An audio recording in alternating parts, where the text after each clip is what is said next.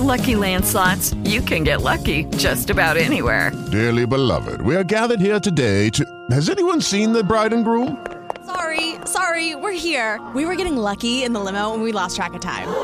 No, Lucky Land Casino, with cash prizes that add up quicker than a guest registry. In that case, I pronounce you lucky.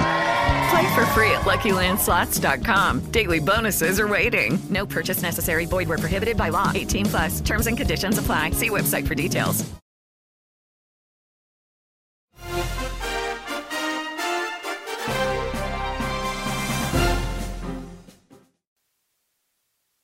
Hey everyone, Jim Williams of Sports Talk Florida with you on the Sunshine Boys podcast and our usual cast of characters. Ira Kaufman is with us, and of course, Joe Henderson.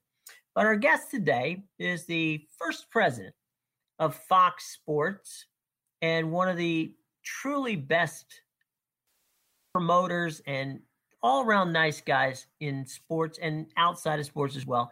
Shelly Saltman. And Shelly, it's always a pleasure to have you with us. Thank you for having me. I look forward to this for a long time. I enjoy Joe's work, and I'm glad to meet Ira. Well, guys, uh, the Olympics have started, and we're off to a kind of a interesting start in so much as the games are relatively entertaining, but audience-wise, uh, NBC's ratings are down. Well, Jim, Go ahead. Yeah. if Go I ahead, may, if I, if I may interject, because I've been involved in five Olympiads. I'm not involved in this one, because now at 85 years old, I just sit back and relax. But uh, let's start with NBC. Uh, for years, ABC did it, as NBC on occasion. They kept swapping, as you know. But I think NBC's ratings are down right from the get go.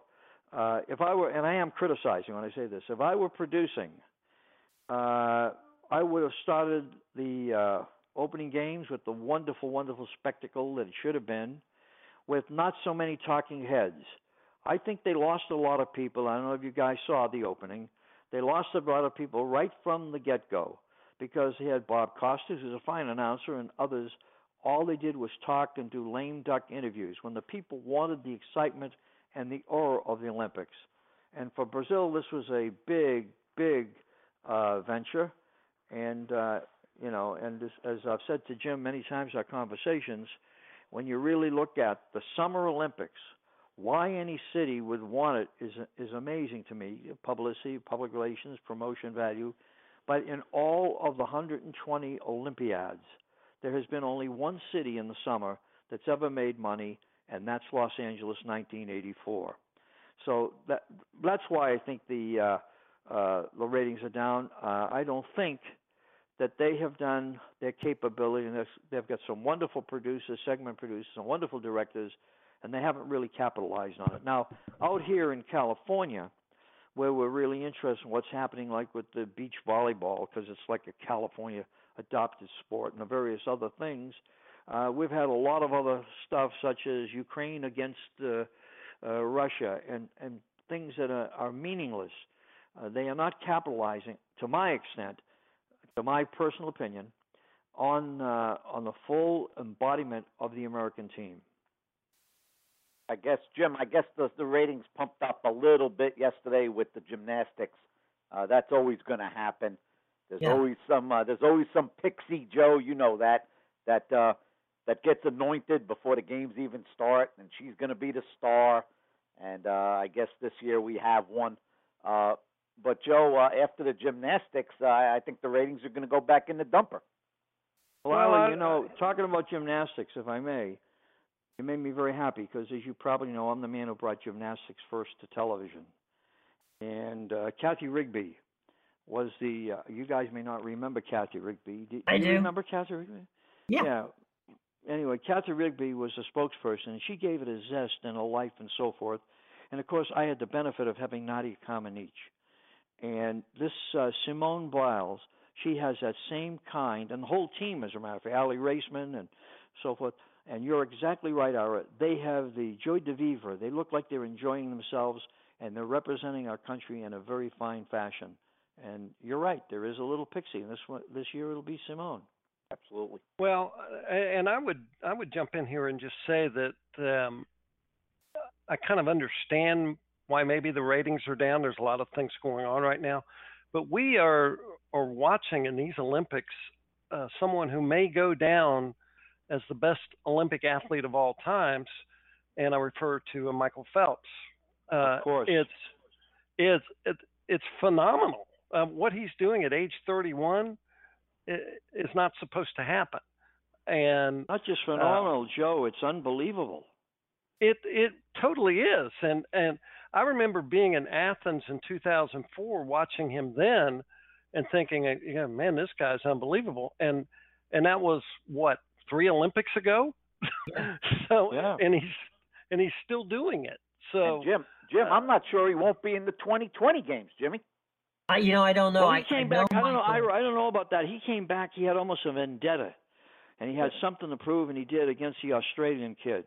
Yeah. So there was a method. Now that he's a father, things do change. Like I, I, I know um, Matt Biondi quite well. He's hangs out around here, and uh, we had a conversation. And Matt Biondi, just like Rowdy said the other day, Rowdy Gaines said, who was a three gold medal winner himself, said he's never seen anything like it. And uh, I, I, I said the same thing. I was talking to Mark Spitz about two weeks ago. I'm sure you remember Mark Spitz. He was the first Yes. guy uh, back in I think it was uh, '76 where he Mhm. won uh, eight o- eight Montreal. gold medals. Right. Yeah, right. Oh, well, I thought it was Berlin, Montreal, right? Montreal. Mhm. Yeah, and uh, we thought that that was marvelous. So this could, what, like Joe says, what Phelps has done is obliterated everything. There's never been anybody like him. I'm a No, little and- surprised, and- Uh, Joe. I'm Joe. I'm a little surprised that uh, that we heard, haven't heard too many um, terrible reports out of Rio. Remember a month ago, this looked like a disaster. Uh, the water, the accommodations. Uh, it, it seems like Rio's doing a decent job, Joe.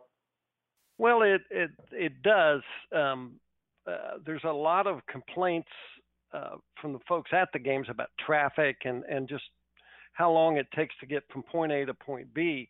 But but that doesn't surprise me that there's not that many complaints because unless it's just uh, intolerable, once the games begin and people concentrate on that and they don't worry about the other stuff so much, as long as the games come off without a hitch, then everybody's going to be happy. Joe, You know- if I may interject, if I may interject, in Go ahead, Joe. today's Los Angeles Times, today's Los Angeles Times, a picture of two of our divers. I uh, I'll try while we're talking. I'll try and look it up uh, on the front page, and they're diving into a uh, pool. Here's their names. It's uh, Emily Gozad, Cozad and Jessica Parratto of the U.S. compete in the women's synchronized 10 meter platform final at Maria Lenk Aquatic Center, where the water turned an unsightly green. Wow. Officials blamed it on algae, and there has to be something has to be done for the health of the uh, athletes. That's in today's L.A. Times. And I'm sure it's on the wire. Hey, That Shelly, be, there's that, there's that should be something. getting more attention. Yeah, that should be Yeah. getting more attention. I'll tell you what. There's uh, d- this was a this is a little inside thing with with Shelly and I, and that is uh, I don't know about you, Shelly, but when the opening ceremonies began and the games begun, and by the way, I watched the opening ceremonies on BBC, so it was a totally separate. Number number one, NBC tape delayed it, and I was watching it live on BBC, but I couldn't help but remember when this started, I felt um, I dropped a little note to um, to Hal Up- Uplinger's wife, and uh, I couldn't help but but uh, think of Hal because Hal um, is a mutual friend of Shelly and mine. Hal was uh, recruited by Brazil once they got the Olympics to come down and help them, and unfortunately he passed away long before the games began, and it was such a tragic um, situation. But Jim, what I- the I guy, could- what the guys don't know. think, uh, I couldn't help but think of Hal whenever I saw that. I don't know if you did. No, me, of course. I was there at. Uh, I gave the eulogy at his uh, at his funeral. Hal was a very, very dear friend, and his wife, uh, whose father was an ambassador from Brazil to the United States. Hal was instrumental. Just he was here when he worked together in the 1984 games here in Los Angeles. Hal was instrumental in bringing the games to Brazil. And what to go further about Hal, whom whom I love dearly. He was one of the one of the nicest, sweetest guys I've ever known. Uh, in the days when football was just starting, and I'm working for a television station in, in Cleveland, CBS station, and there was only three stations in those days, and Hal was the first guy tabbed to be the first executive producer of CBS NFL football. He quite a track record, quite a guy. And uh, yeah, Hal, his his. Uh, I'm sure he's smiling from wherever he is upstairs. Yeah, because it. Jim, I, I uh, will Jim, say the Rio, of, the Rio games, Ira, and I'll let you I'll let you jump in. The Rio games have have overproduced as far as I'm concerned, from a standpoint of. I knew that the bar was going to be high, but I, I think they've done very well. Uh, I do too. Speaking, speaking of tragedies, guys, um, we were shocked uh, a few hours ago to learn that uh, John Saunders, um, longtime anchor at ESPN, has, has passed away uh, at the age of 61. Uh, longtime uh, host of the Sports Reporters. Mm-hmm. Saunders did. Uh, Saunders was a was a commanding figure uh, at ESPN, helped in their growth.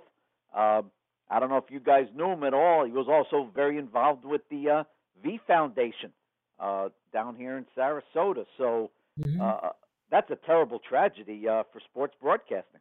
Oh, there's no question. John John was a quiet guy and uh, a gentle giant from a standpoint of um, of being able to not let the story, you know, not get in the way of the story. And and John was a great play-by-play guy. He was a great host. He was just a generally nice man. And um, I was so very sorry to hear about that because John was always um, very nice and very funny. And uh, actually, my first trip ever to Baltimore, it was John who told me what restaurant to go to, and I haven't left that restaurant since, since, uh, since John told me uh, years and years and years ago. But by the um, way, they want you to clean your plates. I, I, I had probably done dishes there at one point in time. Joe, anybody, Joe, anybody that can handle egos like Bob Ryan and Mike Lupica uh, on a Sunday morning uh, is okay by me because that's not easy, Joe. No, and, and the thing I always liked about John Saunders watching him on TV, and I didn't know him personally, but in a way, we feel we know all those people uh, that come into our rooms uh, through the TV. Uh, but I like the way John was what I would call calming. You know, he yes. he didn't he he didn't want the attention on him.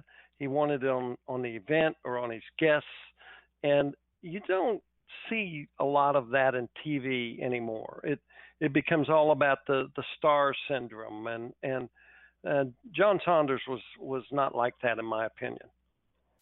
No, and John was John was also one of the most versatile people, and and I think that was why he was so well liked is because you saw him, you know, with Barry Melrose talking hockey. You saw him talking football with, you know, right. a number of different people.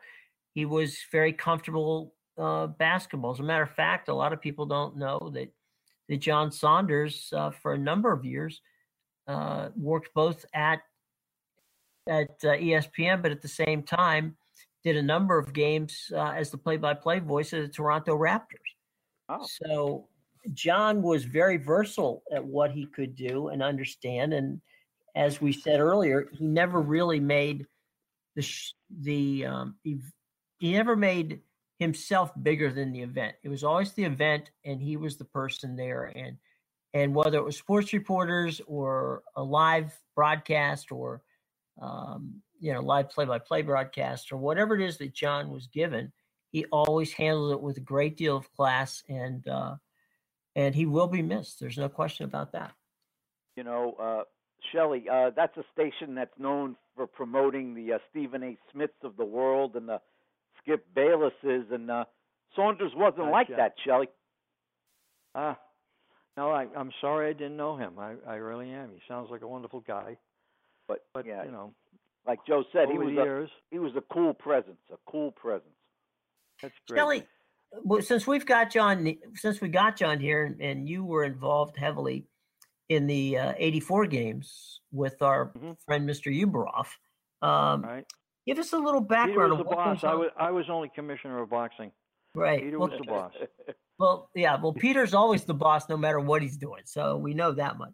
But uh, but he's also a nice guy. The um, the situation with with behind the scenes. Give us a little behind the scenes of what goes on in your world as a person who is working as an Olympic official, as opposed to you know what we see on television. Well, I'm, I'm Jim. Unfortunately, my time has uh, run out. Uh, I've got to go. There's Oh, okay. the ride this week. I'm giving a speech here today at, uh, well, it's called the Westlaker Club. It's like the Rotary Club, but I would love to get back into it because I'd like to talk to you about uh, maybe four of the games that I worked at behind the scenes in different capacities. From Well, we'll bring uh, you back. Sydney, You can't get rid of us that easily. Yeah, no, it's it's. I would love to do it because the stories are interesting, and you know, even this day, I will say this about the LA games. Uh, Peter Ueberroth got and deserved a great deal of credit because he was the organizer. But when you talk about the LA games, a man, a name you should know, was Harry Usher, who was the second commissioner of the USFL after uh, Chet Simmons, who originally was the first president of ESPN. And Harry was a man who put everything together, put us all together, and made everything really go. With that, I have to say I, I, I would love to talk on the conversation. I can probably, with me, uh, you don't know me, uh, Ira or uh, uh, Joe, you don't know me, but Jim knows you. You put a flashlight on me, I'll do 25 minutes. Uh, we'll uh, we'll catch you next time. We'll catch you next time. I so. apologize. thanks I so love much. your show, and thanks for having me for the brief time. And uh, Jimmy, set it up again. I'll be available. Will do, and give Susan my best. Okay, thank you. Bye bye. right.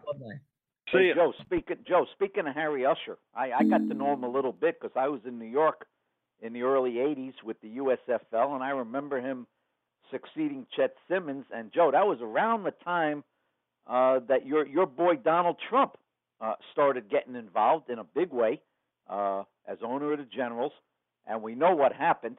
Uh, he wanted to take on the uh, NFL when they were doing, I thought, quite well uh, you know, as, as a league that didn't compete directly with the NFL. And it seemed to me, Joe, that Usher uh, really saw this whole thing fall apart right in front of his eyes. Uh, another another great job by Mr. Trump, Joseph. Uh, yeah, and let's be clear on one thing: he's not my boy. uh, I want that on the record. okay. Um, yeah, the it was it was really interesting uh, because Trump, as we we saw then and see now, he can have a a profound impact on something that's that's not necessarily negative. I think he provided, looking back at the USFL, a kind of a needed bit of juice for that league. But then it wasn't good enough, and he had to, you know, he had to challenge the mighty NFL head to head.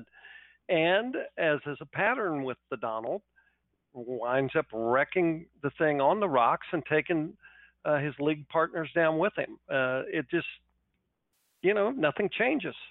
Well, you know, John, I mean, uh, Joe, I'm sorry. Joe, with regard, and you're listening to the Sunshine Boys podcast with Ira Kaufman and Joe Henderson. I'm Jim Williams from Sports Talk Florida. Guys, at that time, and Joe, you would know this better than I. I mean, I did the games. I, I produced and directed the NF, uh, the USFL games in, in, in that time. Uh, John Bassett was a huge impact yes. on that league. And it was really the Bassett camp versus the Trump camp on That's what right. to do. And the Bassett camp was like, let's stay where we are and do what we do best and manage our costs versus the Trump theory, which is let's do everything we can because he was thinking the AFL, you know, merger type situation. And and it got to be he he personally wrecked that league. Well, and there was no question, no question about it. Of and I would even go so far as to say that uh, um, had Mr. Bassett lived, and unfortunately he passed away from cancer, but I dare say that he would have moved on past the USFL, probably gotten involved in other ways. He would have been recognized as one of the great sports owners uh, in in America. I, I really think the guy was sharp. He was fun. Uh, he was forward thinking, And if they just think if the USFL had listened to Bassett instead of Trump, how the sport of uh, professional football, how different it might look today. You uh, you made you made some great points, Joe. Great points. Um, I got down in, in Tampa in '85, Jim, January mm-hmm. of '85. Yep. US USFL was still going. The Mm-hmm. Bandits mm-hmm. were flourishing with, with with Bandit Ball and Spurrier, and Joe, uh, see if you agree with me. Uh, ba- Bassett was a was a man of principle, guys. Um, oh yeah. He he saw through Trump. He thought Trump was a charlatan, but like Joe just pointed out, Jimmy, um, he couldn't persuade enough of his fellow owners uh, to band together with them, and ultimately, um, they they couldn't fight off Trump. Well, you know, you guys know Carl Peterson, and um, there was we were involved in the trial, and so Carl Peterson and um, a couple of other owners. Uh, he know, was Carl with the Philadelphia running, Stars, Jimmy. I right, think. the Philadelphia Stars that had actually moved to Baltimore but never played a game in Baltimore because they played their games in Annapolis. But the uh, there was a deal which had been brokered by Harry Usher and um, a couple of the other owners, which the NFL was strongly considering, and that deal would have put a the Stars in Baltimore. It would have put a team in St. Louis, and there was a possible third team involved in that. And that we don't know what that third team was, but uh, Trump absolutely, you know, he wanted it to be the Generals, and there was no way that the Generals were going to get to play in the Meadowlands with the likes of the Jets and the Giants. That just wasn't going to happen.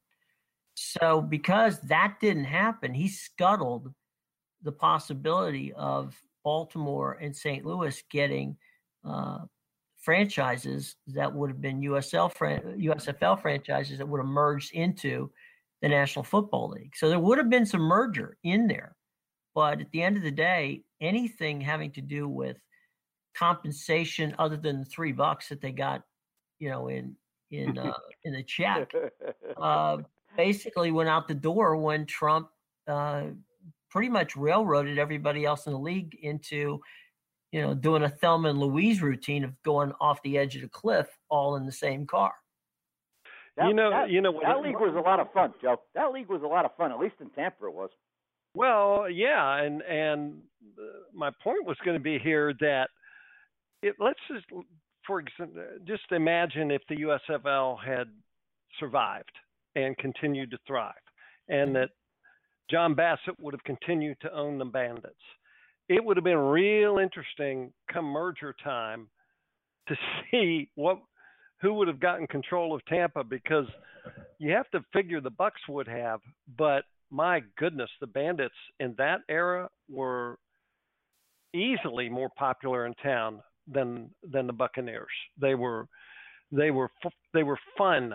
First off, they were, uh, I think uh, Bassett and of course Steve Spurrier realized that you could win, but you could still have fun doing it, which was diametrically the opposite of you know what the uh, Buccaneers were doing at that time.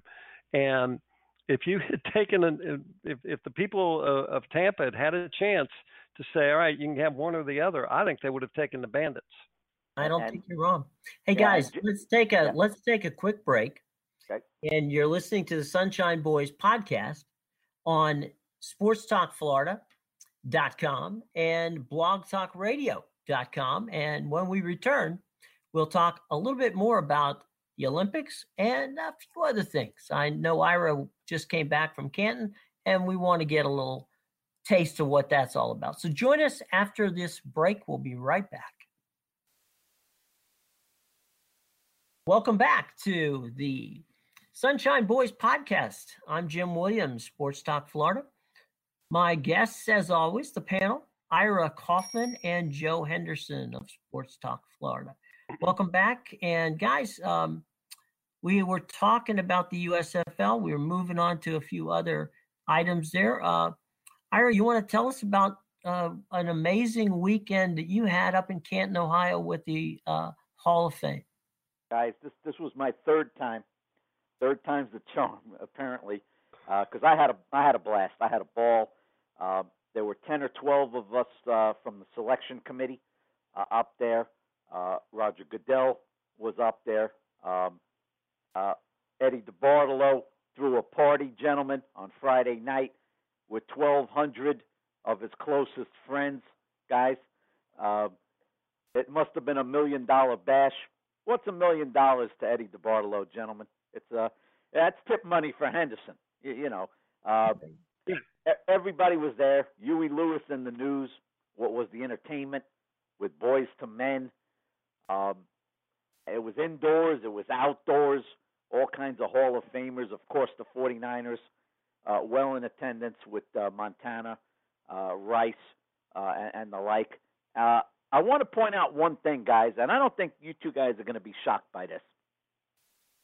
I was outside in the patio area, and by the way, Joe, Dick Greco was sitting in the corner with his wife. He never moved for about two hours.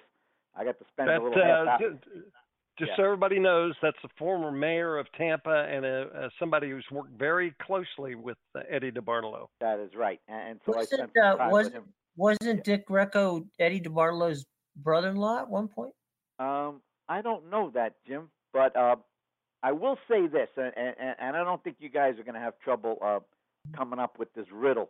Um, look, there's 303 people that have been inducted in the Hall of Fame out of the tens of thousands that have played in the NFL. Uh, but this is my third trip to Canton, and for the third time, I've come to a strong conclusion that there's one living Hall of Famer, one that stands above all others. He's the Hall of Famer among Hall of Famers. And when this guy shows up, everything stops.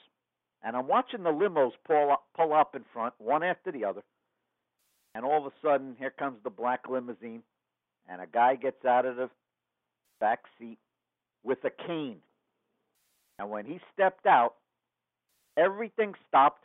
The room got silent. The waiters stopped in mid-service. Who is who is that person? I'm going to guess Jim Brown. That would be my guess as well. See, that's why you guys have this podcast, gentlemen, because you're sharp. um, Jim Brown has that aura, and it's well deserved, in my opinion. Now he's had his off-field issues, gentlemen, well documented, uh, with women over the years. But as far as football is concerned, uh, I've been watching it for 50 years. I don't know how far back you guys go. He's the greatest football player I've ever seen. I don't think there's any question. I mean, Jim Brown quit when he was probably had four or five more good years left. Yeah, he only played nine years, and the the the great thing about Jim Brown, and I, gr- growing up in Ohio, all we had back then was the Cleveland Browns, so we saw their games every week, and I got to watch a lot of Jim Brown's career, and it could be he could get tackled by ten people or tackled by Ira Kaufman. And either way, he would get up and he'd just look like, oh, he's just not going to make it he's going, oh, he's ambling back to the huddle, and then he'd run over top of you the next play. I mean, the guy was incredible, and Absolutely incredible. And, and you know, And Jim, well, you know, let's be honest, Jim. Uh, with you know, within three, he did quit at his peak, and within three years of quitting, I think he was in the dirty dozen. And Yep. the next thing you know, he's in a love scene with Raquel Welch. So, you know what? I, I thought it was a sharp career move, boys. I, I Dirty Dozen, that. uh, great, great movie, great movie. Yeah. By the way, just for the record, uh, Dick Greco was uh, Eddie DeBartolo's brother-in-law. There you Uh, go. he married his sister and uh, was uh, left his first term, his first time, I should say, as mayor of Tampa uh, to head up the, the DeBartolo uh, Business Corporation. And so um, Good research. that's, that's there, where I knew that. I thought that that he had uh, married one of the DeBartolos. So that's where uh, that's where that came about. I don't know if you guys saw Brett Favre's speech, guys, but it, it was one for the record books. It Yeah, it was. was. Well, I mean, he's a class act, and and it it you know it. You knew he was going to be in the Hall of Fame five years after he quit, Yes. and um, there's no question that uh, he and Dungy. I thought those were the two speeches that were the you know were the the calling cards for that particular uh, Hall of Fame. 36 Okay, minutes. but left. Ira, Yes, yes, Joseph. please explain to me Yes. the National Football League. Let us Yeah. bow our heads in reverence. How can they stage this massive Hall of Fame weekend, get ESPN up there to for the kickoff, the Hall of Fame game, and they can't play it because they painted the field with some kind of paint that makes the players feel like they're being tackled on cement. What is uh, up with your league? Please explain. Gentlemen, I have a simple answer, and you're not going to like it. The NFL, hard to believe, was not in charge of the event. And that sounds preposterous. But, guys, having been around the Hall of Fame, I notice that they they want autonomy from the NFL in a lot of respects. They'll take the NFL's money because they got a massive uh, rebuilding plan where they're putting up a hotel and all kinds of stuff, and of course they want the league to contribute to that. But when it comes to uh, Hall of Fame events, uh, they want to do it on their own, um, with David Baker as their president. Uh, I've seen it time and again, um, and it ended up being a debacle. Obviously, Sunday night. Uh, now there's going to be lawsuits uh, with these fans, mostly Green Bay fans. Guys, the whole town was dressed in, in Favre jerseys for the whole weekend. I got to tell you, uh, you could you could wander for four hours and not see a Dungy jersey uh, or DeBartolo, uh, but but Favre you couldn't go more than a minute. Uh, Packer Nation out in force, and a lot of those fans wanted to stay over for the game because Green Bay was in it. So now the lawyers are involved, Jim. You know what that means. Uh, but Joe, to answer your question, uh, the league was not directly involved, as crazy as that sounds, uh, and we saw what the result was. Well, and and uh, unacceptable. Unacceptable. Absolutely uh, unacceptable. And I would I would even go a step further. You t- you talk about all the Green Bay fans being there for the game. You know they messed with the wrong team when you do that because Green Bay fans may be the only ones in the NFL who could actually get worked up over the Hall of Fame game. They wanted to see some football, and for for the for, for this to happen, look, look Fawcett Stadium is uh, there in Canton is a high school stadium. Yes. It's where they they play a lot of high school games there all the time. High school football, obviously, very big in in Ohio and and in that part of the country. And so right away you're in the minus pool, so to speak, in terms of facilities. And so you've got to, if you're the Hall of Fame or the I don't care who, uh, you got to say to yourself, okay, we really got to be on our A game for this because we can take no chances. This, you know, you don't want some some uh, million dollar player stepping in a hole in the field and breaking his ankle or something. So for this to happen in the way it did Yes. is really stunning. And I I don't want to make too big a deal about it, but I also don't want to make too little a deal about it. They got to fix this. You know, Jim, this is a league that doesn't need any more bad publicity. Jim. No, especially something as silly as that.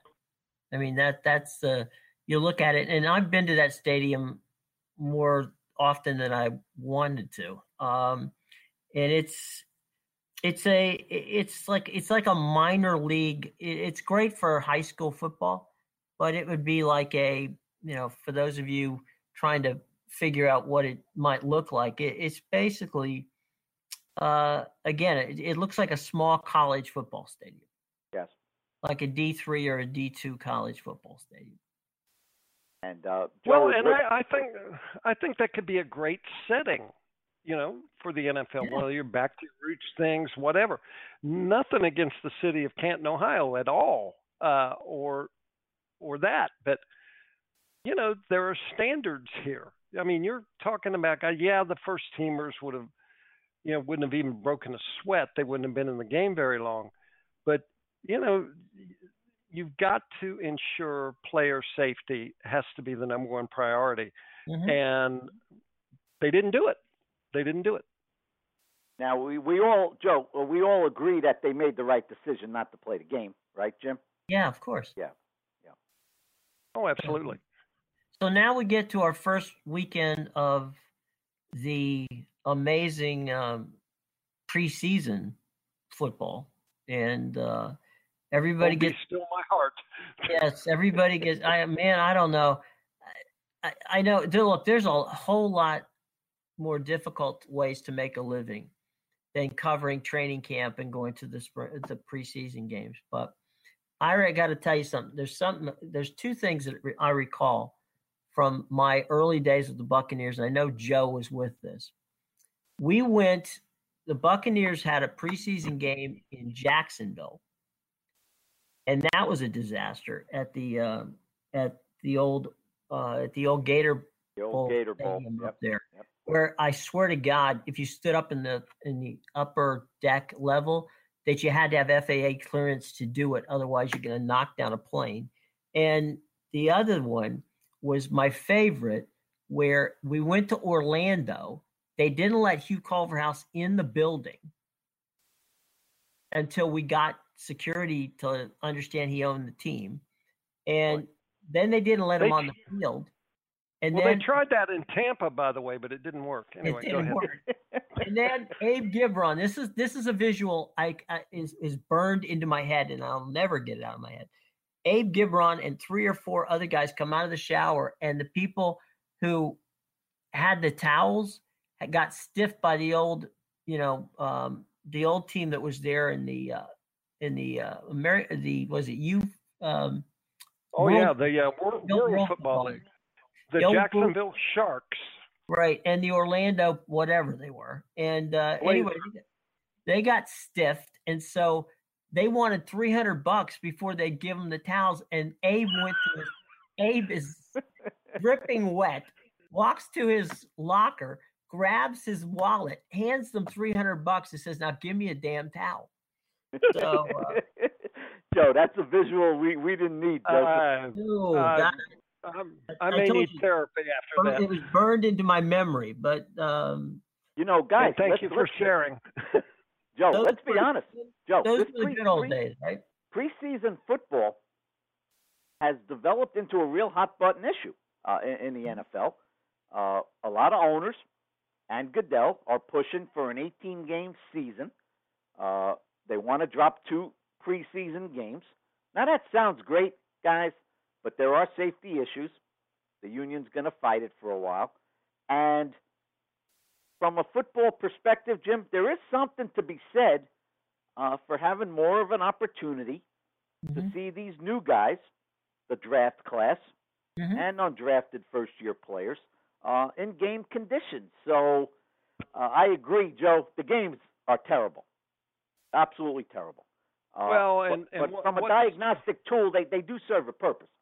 Well, I'm sure they do. Uh, but all right, I'm going to climb up on my soapbox here. First There off, we go. it's not pre- it's not preseason. That's a made-up NFL word. They're It's exhibitions. exhibition. That's Okay. good. That's very good. And so, in these exhibition games, which by their very nature uh, telecast to the ticket buying public that these are substandard events, Yes. they charge full fare. And if you want to be a, buy a season ticket in a lot of places, you got to buy two of these lemons. And the NFL knows exactly what it has with these.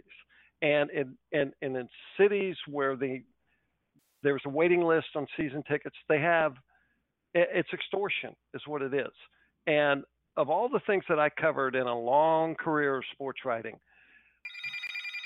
the without question, the thing that I enjoyed least because it didn't mean anything was Yeah. an exhibition football game.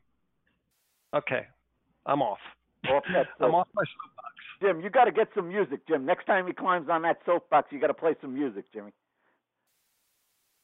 Well, they what they're doing with that, on it. Uh, what they do with that is is they're trying to pawn it off as something legitimate. Yes. Uh, it might be legitimate for Dirk Koetter or Bill Belichick or whoever wants to go into the film room and assess Right. how these how these guys that they're about to cut played. But for the ticket buying public, Ira, let me ask you this, and Jim, you've watched a lot of exhibition games. You know, God. What do the what do the stands look like by the start of the second half? It I would say like they're down. They're down sixty percent. At Wow. least. yeah. What do they look like by the start of the fourth quarter? They look like you're playing in front of that high school t- field that you were talking about a few minutes ago. So You know, so Jim. For example, the the Bucs are playing Philly. Right. You know, Winston's going to play a series or two. You see Right. a little Mike Glennon, but mostly you'll see some guy named Ryan Griffin. Joe, Mhm. that's what you're paying for, Ryan Griffin. Right. Center. and and then you know the only way you're ever going to see Ryan Griffin again is if catastrophe strikes the Bucs and both Glennon and Jameis go down, Right. and in that case you won't want to watch the games anyway. So what are we doing? yes.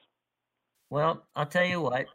The one thing that will happen, and we all know it, is that this is the time of the year that some of the highest ratings that the NFL network gets because they play all of the preseason games. So if you are a football fan, you will sit down and you will watch endless amounts of preseason football, whether it's or exhibition football, Joe, as you like to call it. But I can tell you personally, uh, again, of I'm I'm with you in the camp of all the things I covered. Other than doing Palm Beach polo, that would be right there in the uh, in the bit of you know I I really could have done without that. And, and guys, uh, you know, if anybody's watching these games, Joe, some of it, I think, a significant part uh, could be these fantasy league owners, of which there are millions, um, Oh, that are looking for you know a couple of sleepers. Uh, Mhm. you know, somebody that's going to win a job as as a slot receiver uh, that they can get in the uh, twelfth round of a fantasy draft. Joe, that's that's part of the whole allure of the NFL right now. well, no question about it. And as the proud owner and head coach of the Mojo Men, let go. me tell you that if anybody is sitting there watching the fourth quarter of an exhibition game to see how a seventh string wide receiver is uh, could be a sleeper that I can grab in my draft, I don't want to hang out with them. I'm just saying.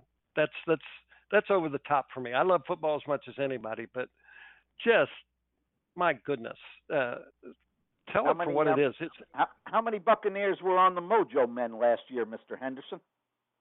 Oh, not many. Not many. I may have had Vincent Jackson. I think that was it, and then he got hurt and didn't play much. No, I I avoided Bucs like the plague. Uh, my best pick, and I'm sure our listeners are thrilled by this, uh, was I grabbed a, a tight end that nobody was talking about named Tyler Eifert. Nice.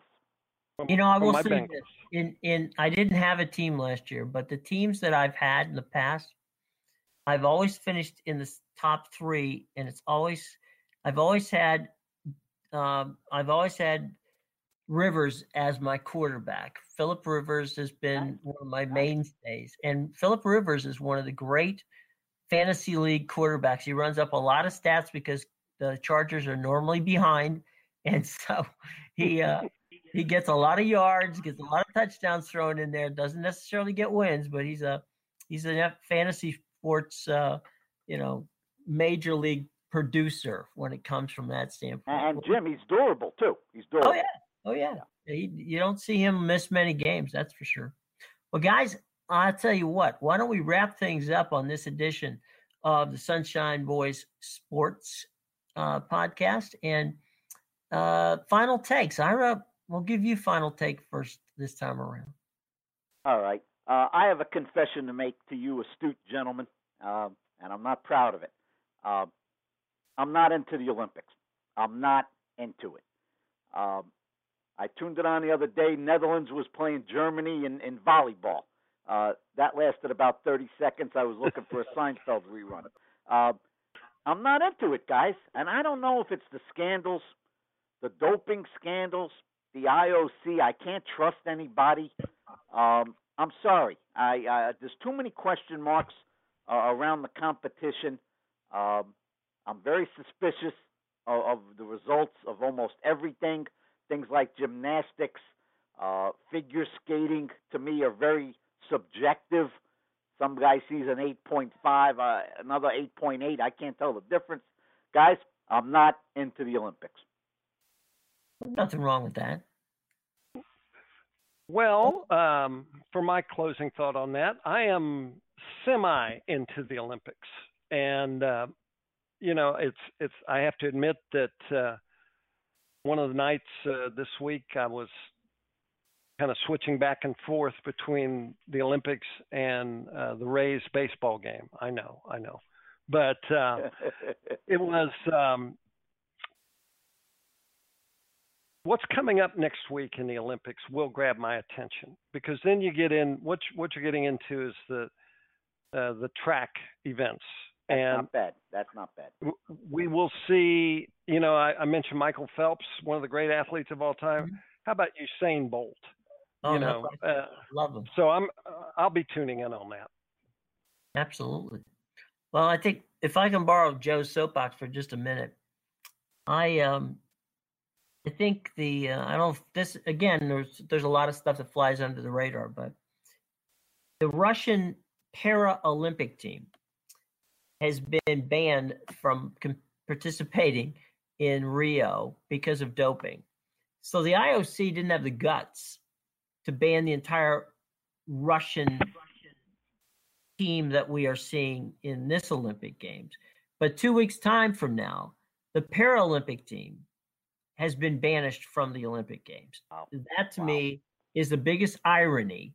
Uh, and if anybody thought that the IOC was crooked before, ladies and gentlemen, Exhibit B, uh, the Paralympic team being banned because of doping. I think that's totally uh, a joke. And uh, you know they didn't have the guts to pull the plug on the uh, on on this Russian team, but they have the, the guts to pull it on the uh, Paralympic team. I think is totally insane. But then again, we are dealing with the IOC.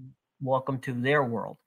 Um, Ira, your turn on giving us how to get in touch with you. I know what we can read you on uh, sportstalkflorida.com, and we know that a lot of people do. But where can we find you on social media? Jim, I'm on Twitter at like Kaufman76. Um, I'm writing columns for Sports Talk Florida. Uh, wrote one uh, the other day on Dirk Koetter and, and what a refreshing contrast he is to uh, Mr. Lovie Smith, who uh, gave us zero sound bites from the podium for two years. um, so hopefully, Jim, uh, Sports Talk Florida uh, readers and listeners to this podcast will continue to uh, support my endeavors. They'd be foolish not to. And Mr. Henderson. Well, you can find me uh, on Twitter with uh, at J- the initial J Henderson Tampa, and uh, I too will be contributing uh, sports columns to Sports Talk Florida, uh, in addition to maybe some political musings on Twitter. I'm all I am all over the place. And and worth finding. There's no question about it. I'm Jim Williams. You can you can find me too on both news and Sports Talk Florida. I'm your host of this, the very entertaining Sunshine Boys podcast, and we hope that you enjoyed our conversation today. We hope you join us next time. Again, thanks to Shelly Saltman, who unfortunately couldn't stay uh, to be with us for the full time, but we'll get Shelly back soon. And we look forward to seeing you next time when we probably will be talking a little bit about Usain Bolt and some of the other things that will be going on at the Olympics, and obviously the first uh, wave of of uh, preseason slash exhibition football and maybe a little bit of baseball as we get headed into the pennant race. But thanks again for joining us.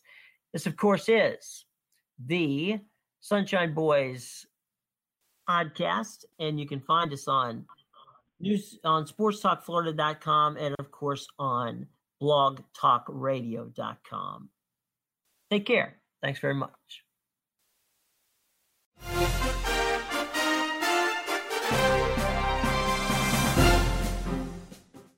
With lucky landslots, you can get lucky just about anywhere. Dearly beloved, we are gathered here today to. Has anyone seen the bride and groom?